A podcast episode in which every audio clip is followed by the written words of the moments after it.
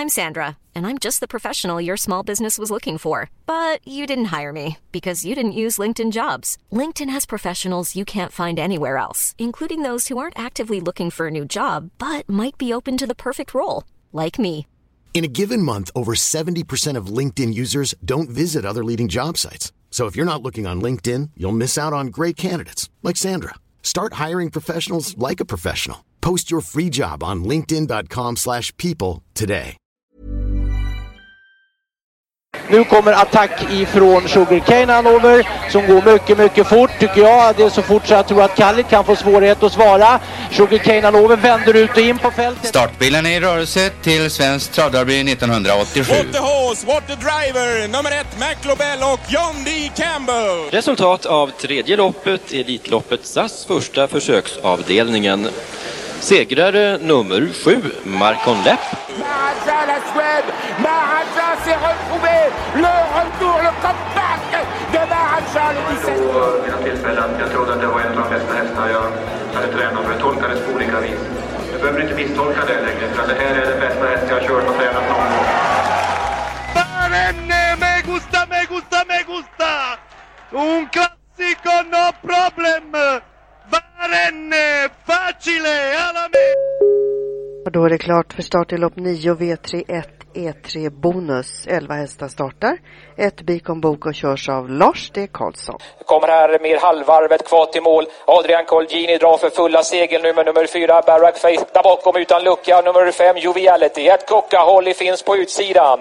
Mycket vida spår nu angriper nummer 10 Xantis Harvey men de har mil fram till 4 Barack Face. Nu kommer luckan för nummer 5 Joviality. 4 Barack Face, 5 Joviality är på väg upp på utsidan. 4 Barack Face, 5 Joviality. Två topphästar strider sida vid sida. I andra spår så är det nummer fem Joviality!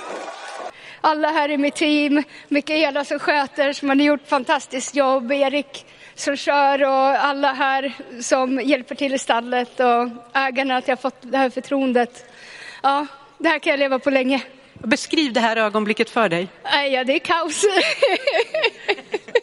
ja, så att, eh, ja, det är inte så mycket att beskriva. Nej, men det är ett otroligt rus alltså. Det ja, det jag hoppas det aldrig går över. Ja men så där lät det i söndags eftermiddag på Jägersro sent eh, framåt eh, kvällen nästan när eh, mållinjen skars i Svenskt travderby 2023 och eh, vi hörde också Sabine Kagebrant som den eh, första kvinnliga tränaren som vann Svenskt travderby.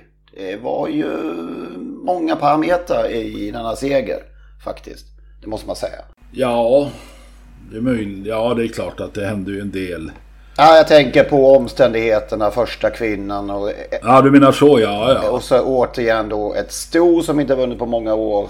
Och ehm, ja, ganska märkvärdig historia med Erik Adielsson också som, som varit lite ute i kylan och fick den här chansen. Ja, eh, förstår att han var väldigt tacksam över det.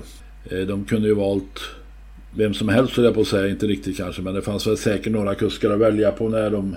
Men de ville väl ha en kusk, eller Anders Ström och Sabine Kagerbrandt ville väl ha en kusk som de visste kunde, kunde ställa upp jämt och ha de här som först, första hästar då. Just det.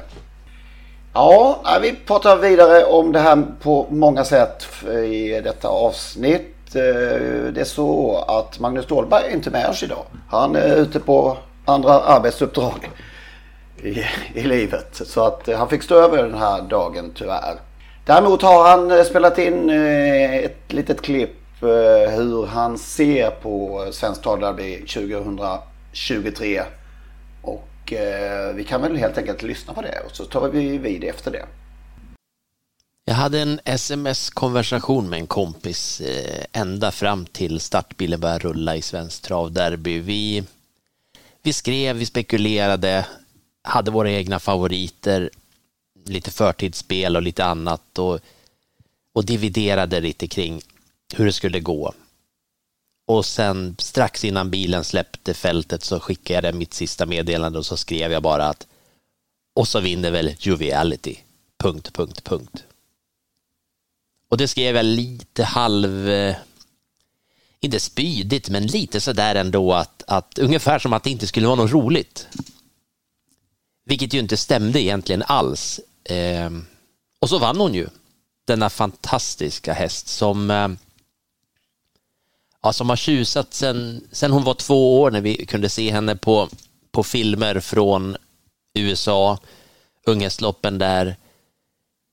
Tillsammans med Jiggy Jog blev hon mina två favoriter i den här kullen och så kom det här beskedet att Anders Ström, stallkorant, tänkte ta hem Juveler till Sverige.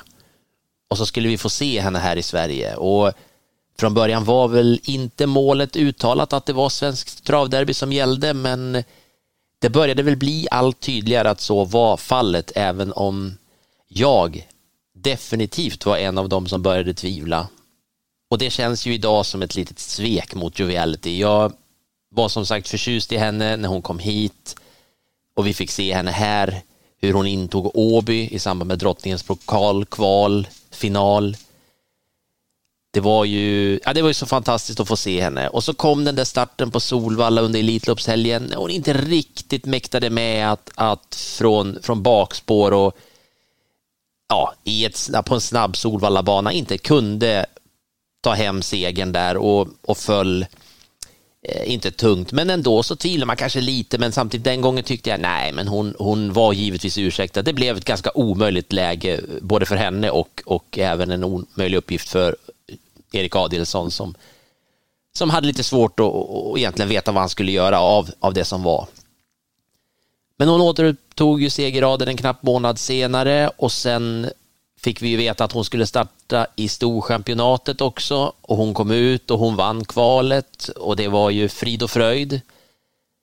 Men så kom den här finalen av Storchampionatet där hon redan innan start visade något som vi i alla fall inte hade sett här i Sverige tidigare. Hon var laddad, väldigt laddad bakom bilen och eh, ja, på ett helt annat sätt än tidigare och när hon kom till ledningen efter att Erik hade laddat från det där innerspåret som de ju lite överraskande valde ja, då blev hon för het och eh, föll ihop till slut helt enkelt. Hon orkade inte. Förklaringen efteråt var ju att hon hade varit brunstig och den historien kan vi.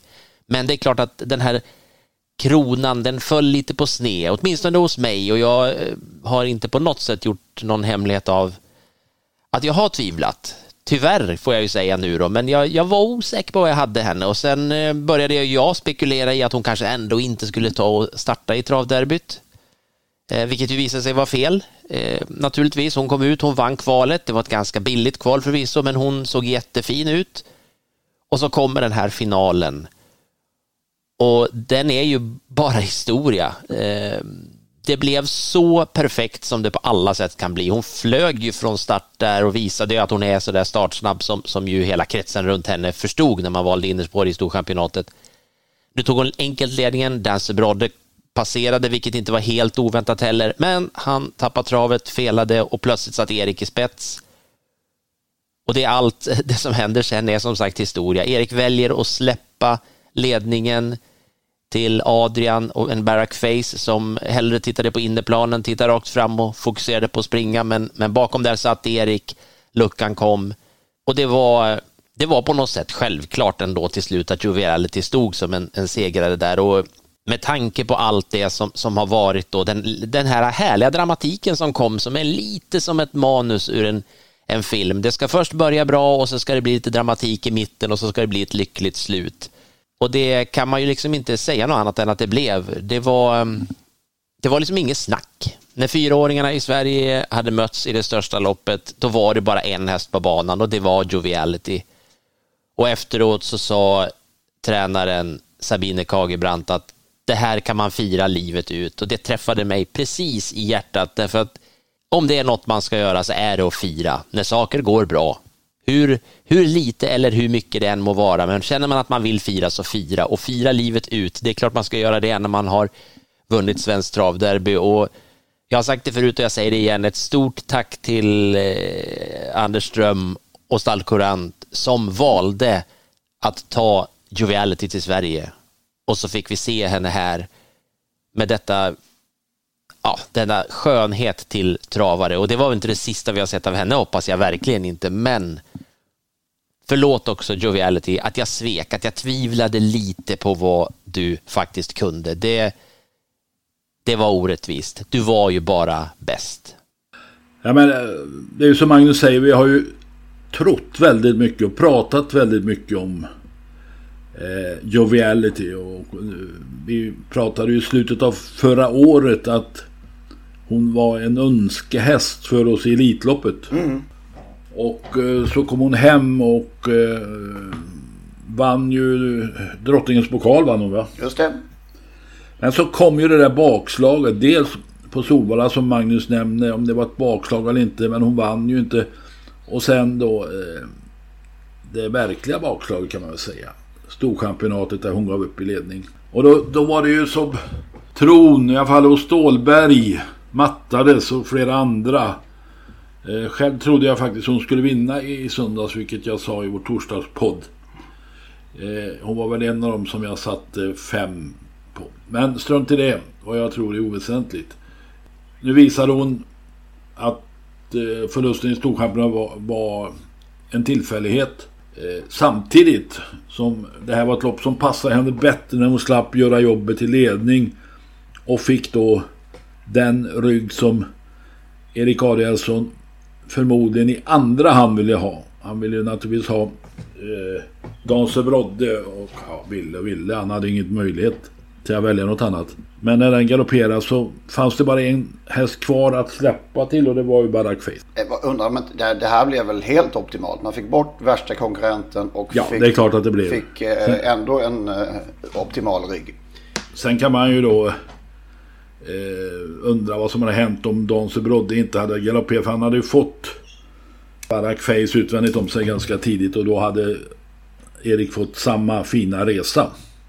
Och nu, nu blev det ju som du säger kanske önskescenariot med en eh, krålande Face i ledningen. Ja. Så det var ju det var inte ett rent simtag på, på 2600 meter. Ja, det var ju lite synd liksom att eh, just den här dagen då att inte han kunde vara lika fin som i kvalet.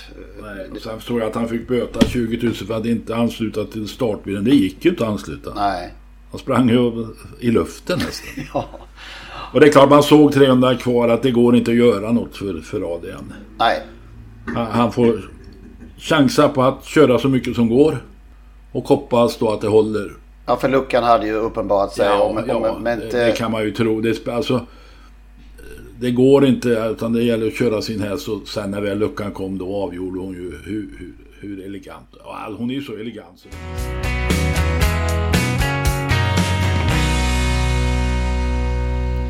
Där hörde ni ju den gamla klassiska, får vi säga, avslutningsslingan till Totosports podcast. Olle Ljungströms sista stråkar av Solens strålar. Frid över hans minne, Olle.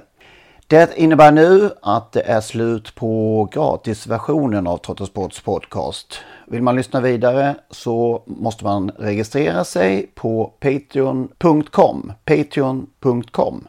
P-A-T-R-E-O-N.com.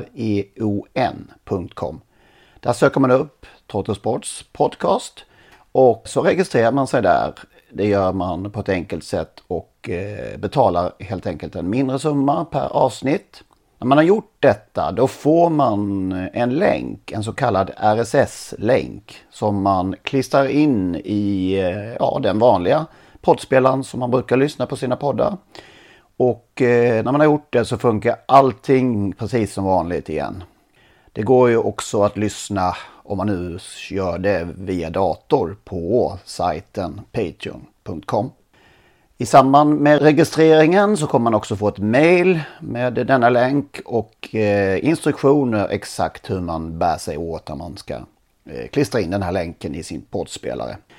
Om ni har minsta problem med denna process så hör med fördel av er till oss så ska vi hjälpa till att lösa det hela så att eh, ni kan lyssna vidare som vanligt.